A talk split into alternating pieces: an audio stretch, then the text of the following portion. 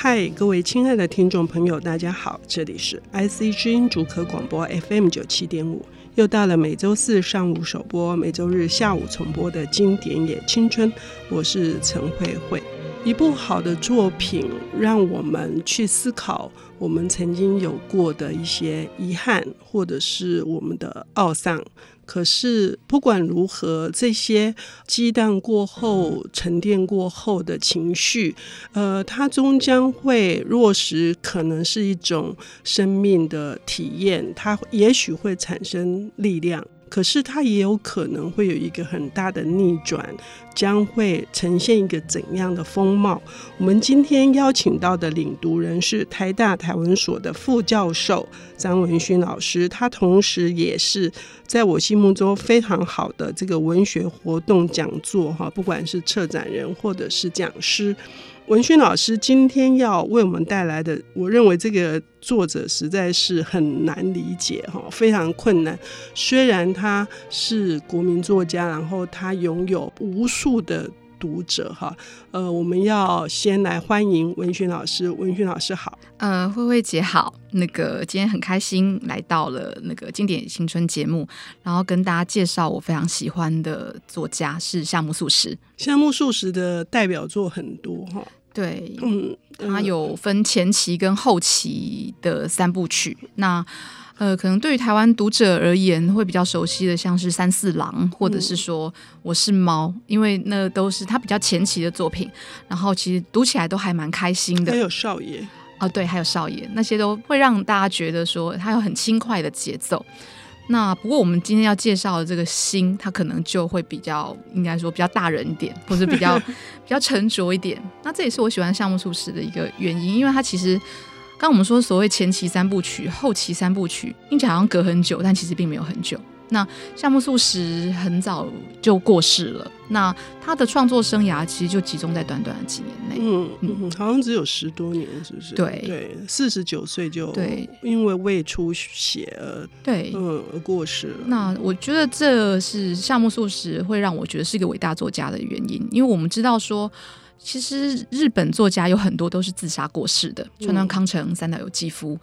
那可是夏目漱石他，所以我们会说他的小说里面好像看起来很沉重，或者是我们今天介绍这个心里面他也有自杀者。那夏目漱石本身他身体一直都很不好，而且他自己私人的那种情感生活其实也并不是很顺遂，他跟他的家庭、他的父母、妻子关系并不是很好。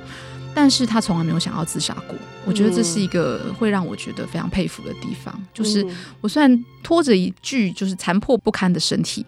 那我心里也有很多的伤害跟阴影，但是我就是想要活看看，嗯，就是我可以怎么样的活着，并且把我这种跟这些挫折。然后跟不幸就是拼斗或者是说对决的经验，把它留下来，这是我觉得这是一个伟大的作家。是，尤其是他前面采取的是一个比较幽默讽刺的手法、嗯、嘲捏的手法来看这个几乎是不公不义或者是不值得信任的这个世界。嗯、可是后面的这三部作品的调子一转，哈，心是一个怎样的故事？它事实上非常的简单啊，对，可是好难。那个新这个作品，它其实分成三部分。嗯，第一个部分是呃主角我的回忆，然后第二个部分跟第三个部分呢，则是分别是书信体。那呃，其实项目漱石他本来只有要写第一部分而已，是后来写着写着，突然发现了，哎，好像还有更多必须要去交代出来，或者是说。呃，透过创作，他可以再去探讨的那个部分，所以他写了那个第二跟第三。嗯，那刚刚慧姐提到说，其实它可以是一个非常简单的故事，就是我失去了对我来说非常重要的人。嗯，那这个重要的人是老师，是我的老师。呃，这位重要人在他是自杀而走的。所以他是在一个我不愿意接受的状况之下，突然的离开了。嗯，那其实我们人的一生都一定会有遇到这样子的时刻，就是失去、丧失，就是在你没有预期的状况之下，然后那个分别、呃离别就突然的来了。那它会让你去改变了你既有的可能觉得安全的一个那个生活方式，逼得你必须要去重新的整理过去跟他的关系到底是怎么一回事。然后不这样做，不去做这个悼亡跟回忆追忆的工作，你可能就没有办法迈向新的下一个那个阶段。那所以说，呃，夏目漱石这个在一百年前的作品，它其实是在告诉我们，你要如何去跟你的过去好好的做一个整理，然后告别。那不这样子的话呢，你可能就会像这里面的老师，他就自杀而死了。然后，或者是你可以像他的主角，就是新的主角，就是年轻的我一样，可以找到一个让自己好好活下去的那个方式。嗯，但这个活下去的方式，是不是真的就能够跟之前一样的？它是之前那样的生活方式的延续，或者是说让你觉得更安全？你或者说让你觉得更更开朗呢？那其实是不一定的。嗯，哎听文勋老师这样子讲，哈，也解开了我有一些疑惑，而且更加的认清楚这个形式上面的特殊的设定啊。因为一开始我在遇到这个老师是一个非常偶然的机会，而且这个老师对他来说是一团迷。呃，事实上我们在认识，就是我们的生命经验当中，我们也会遇到很多一团迷的时候，不管是人事哈，嗯，都是很可能。是一团迷，可是最后你其实一直很想要探求的那个真相，嗯、那个真相不是只有这个老师，还有这个我本身，他也在要面对的现实，面对的所谓的成人的世界，嗯、他要跨出的那步也是一团谜。嗯嗯，对，这篇小说呢，其实他在前几年出文库本的时候，然后他那个腰带上就有一句话，就是。爱是罪恶，恋爱是罪恶啊。嗯，那呃，我想那是当时就是出版社可能为了要吸引这个年轻的读者，他们大家一定都对爱非常充满了兴趣，想知道怎么去谈恋爱，或想知道爱是怎么一回事，所以他们就选了这个小说里面的一句话，嗯、就是这个老师送给这个年轻的我，在年轻的我还一无所知的时候，他就告诉他说：“你知道吗？爱是罪恶。”爱不是你所想象中的，可能是一个会让你带来快乐、让你觉得幸福、开心的东西。它其实可能是罪恶啊！但是这对于年轻的我而言，为什么会懵懵懂懂的，我就被被被下了这样子的一个那个断语呢？就是我都还没有开始去爱呢，可是老师就已经告诉我说，爱是罪恶呢。那这会让我更想要去知道爱是什么，更想要去体验爱呢？还是就会从此却步不前呢？这其实是我觉得是夏目漱石在这里面留给我们的一个课题，因为在这个小说的最后，我们无从得知，就是说这个年轻的我他是怎么样去开始了他后半的人生。我们只知道说他很想要知道老师是一个什么样的人。这老师他其实根本不是学校的老师，可是。我却在遇到他的那一刻开始，就一直很想要去接近他，想要去认识他，认识他的家人，想要知道他的过去。可是老师都一直很神秘，老师是到自己要死了才去对他托出全盘托出自己的一切。可是那时候已经来不及了，就是我再也没有办法去找到那个方式，可以再去跟老师检讨，或者说我当时你为什么要这样做呢？你为什么要这样子对我呢？所以老师是一个以自己已经完成了的方式出现在这个。我的面前，嗯，我是一个大学生，嗯、那他是在放假的时候在海边遇到了这位老师，而且他是呃莫名其妙的就尊对方为老师，嗯、可是事实上。呃，我们一般人来想都会觉得老师就是应该是在学校任教，或者是他学养各方面都很丰富。可是并不是，所以故事到底是怎么开展？然后除了呃，文文勋老师告诉我们的这个，抛出了更多给这个年轻的我更多的思考的空间之外，还有什么特别的地方？我们休息一下，等一下回来。欢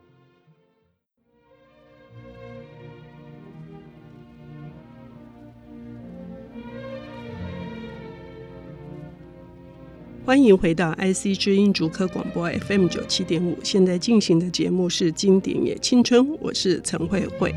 呃，我们邀请到的领读人是台大台文所的副教授，呃，也是专攻日治时期的台湾文学，同时也非常关注，并且投入很多的心力在做一些呃导读解说的日本的近现代文学。张文勋老师，好，呃，慧慧姐好，各位听众好，嗯，文君老师今天带来的是日本的大文豪，几乎无人不是，而且。嗯，他甚至我认为在实质的意义上面是跨越了时代的夏目漱石。呃，几乎可以说，除了我是猫这些少爷这些比较看起来比较轻，然后比较幽默的作品之外，今天文勋老师带来的是这一本他的后期的三部曲《心》哈，嗯，很简单的一个书名哈，可是都寓意非常的深远，就跟门一样，嗯，他取的书名真的都。都是一个很大的谜团，是人是人的生命要面对的谜团哈。刚刚讲到这个门哈，就讲说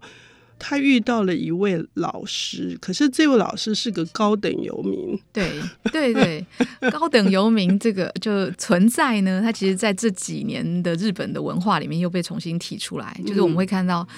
呃，有一些那个日剧，像是呃约会恋爱到底是什么呢？里面的那个由长谷川博己他所饰演的那个主角，他就是一个自称自己是高等游民，而且他非常热爱夏目漱石的作品。嗯，那其实高等游民就是一个自觉反体制或者在体制之外的生活的的这样子的一种知识分子的存在。嗯，这也跟心里面的这个老师的设定是一样的。那其实夏目漱石特别的爱写这样子的那个知识分子，就是。他是东京帝国大学毕业的，他也有一肚子的想要跟这个社世界说的话，可是他却不去当老师，不去当官员，而就是终日就是只是在家里过了自己的生活。像比如说在三四郎里面，三四郎所遇到的那个跟我们的心里面的的老师，其实是非常相像的，就他们都不进入那个学校体制。而都会有一些他的狂粉，就狂热的一个那个追随者，然后希望可以在他们身上，而不是在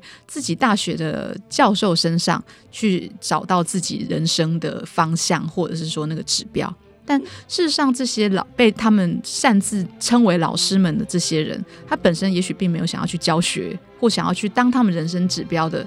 这样子的一个那个期待，但是他们都会被这些年轻的学生们，然后去视为是。呃，就是可以为自己带来学院以外的或书本以外的生活下去的智慧跟知识的这样子的那个存在。嗯嗯，那其实我也会蛮担心的，如果我的学生们他们看了这个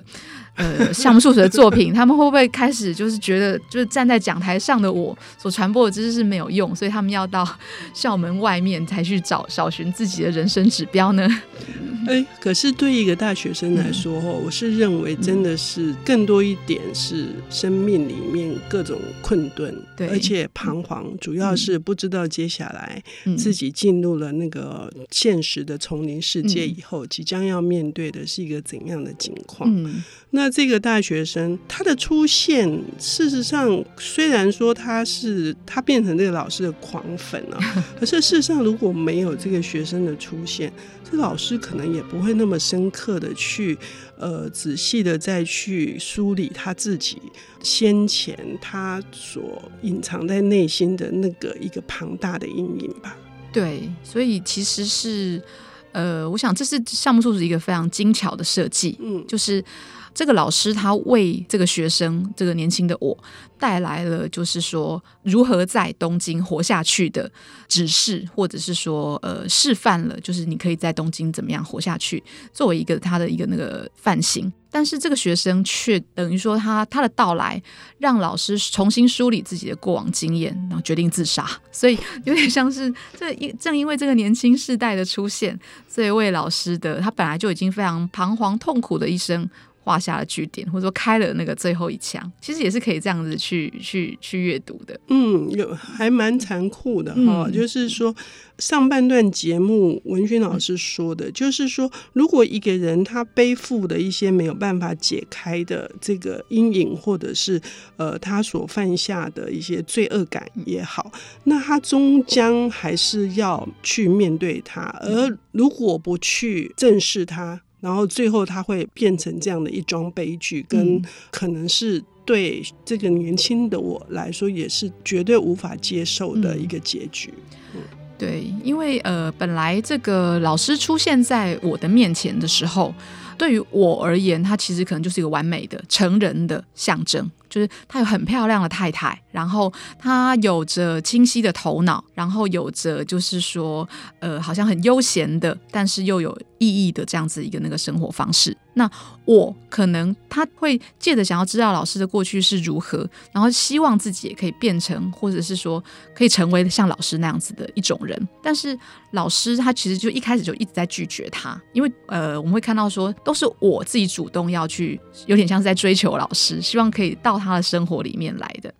那后来老师也慢慢的去接受了这个年轻人，让他变成是他跟他妻子之间平淡的、平静的生活里面的一部分。那但是这个我就会陆陆续续的、慢慢的从老师那边去听到所谓的理想的成人生活，它背后的残酷。嗯，首先。老师可以过了这么就是不是生产，因为他他没有工作，他可是高等游民的生活，那是因为他生活上还过得去，就是他是有一定的资产，他是呃一定的资产的的一个那个继承人，所以那意思就是说，如果你没有就是说一定的，你父母没有帮你留下一定的那个钱财，你其实是过不了这样子的那个生活的。但是父母留给你的那个钱财。就是他也可能会成为让你的人际关系变掉的一个那个引爆点。比如说，老师就告诉他，因为他自己的过去，父母早逝。然后，所以自己的叔叔本来是一直很照顾自己的那个叔叔，后来却变成好像硬要把自己的女儿嫁给他啦，或者是说，甚至是去呃用各种方法，然后去一步步的去把自己的的遗产或是财产给骗走了。嗯，那这对于年轻的我而言，他其实他根本无法无法想象，就是为什么亲戚或自己可能本来是很信赖的人，会突然又变成了钱鬼，或突然变成了一个就是想要看。待自己只以就是说自己身上的的附加价值的这样子的人呢，这是老师以自己的亲身经验给这个年轻的我带来的一个那个冲击，就是这个社会其实只要跟钱有关系，任何本来的那种山盟海誓，或者是说呃温暖的亲情，它都是有可能会变色或是变掉的。所以这是他进入社会的第一课。嗯，呃，因为这个关系使得这个老师变得极端的。怀疑世界上有所谓的亲情存在吗？甚至会认为说，呃，人与人之间真的存在着这个呃信义道德这样子的东西吗？也更加的促成，就是使得使得这个老师在面对感情的时候，他情窦初开的时候，他也不敢踏出那一步，那也是悲剧的开始。对嗯。对，其实就是老师的年轻的时候，其实本来可能也是一个开朗或是单纯，就跟现在的年轻的我一样。嗯、那可是当他来到了东京，然后遇到了这个他其实一开始就很心仪的对象的时候，然后而且这其实这个是他心仪的对象，好像对自己也有也有好感。那但是慢慢的，他就开始发现，哎，莫非他们也是跟我的叔叔一样，是为了我身上的财产才看上我的吗？因为他们其实是一对相依为命的母女。然后他就会发现说，哎，对方妈妈有意无意的去打探自己的自己的身家背景，所以这会使他开始去怀疑说，那你喜欢我，到底是喜欢我的人，还是喜欢我的钱呢？就会去面对一个金钱跟爱情、理想跟现实之间的这样子的一个那个拉扯。那这时候又出现了第三者，这会使他的对于自我的价值的怀疑更加一步步的越来越深刻。嗯，一个突然对这个世界失去了信心，也对自己失去了信心，不知道自己的判断究竟是对是错，会为自己带来一个什么样子的呃前途或是未来？这样子的一个年轻的我，在这本《心》这本作品里面，夏目漱石充分的把这个心理的。阴暗、幽微的地方传达了出来。所以我们要谢谢文轩老师今天带来这本重要的作品。因为时间的关系，我们没有办法多谈。可是呢，一定要读。如果能够邀请你们来阅读这本书，我相信呃也会有非常非常多的收获。谢谢文轩老师，谢谢慧慧姐，谢谢各位听众，谢谢。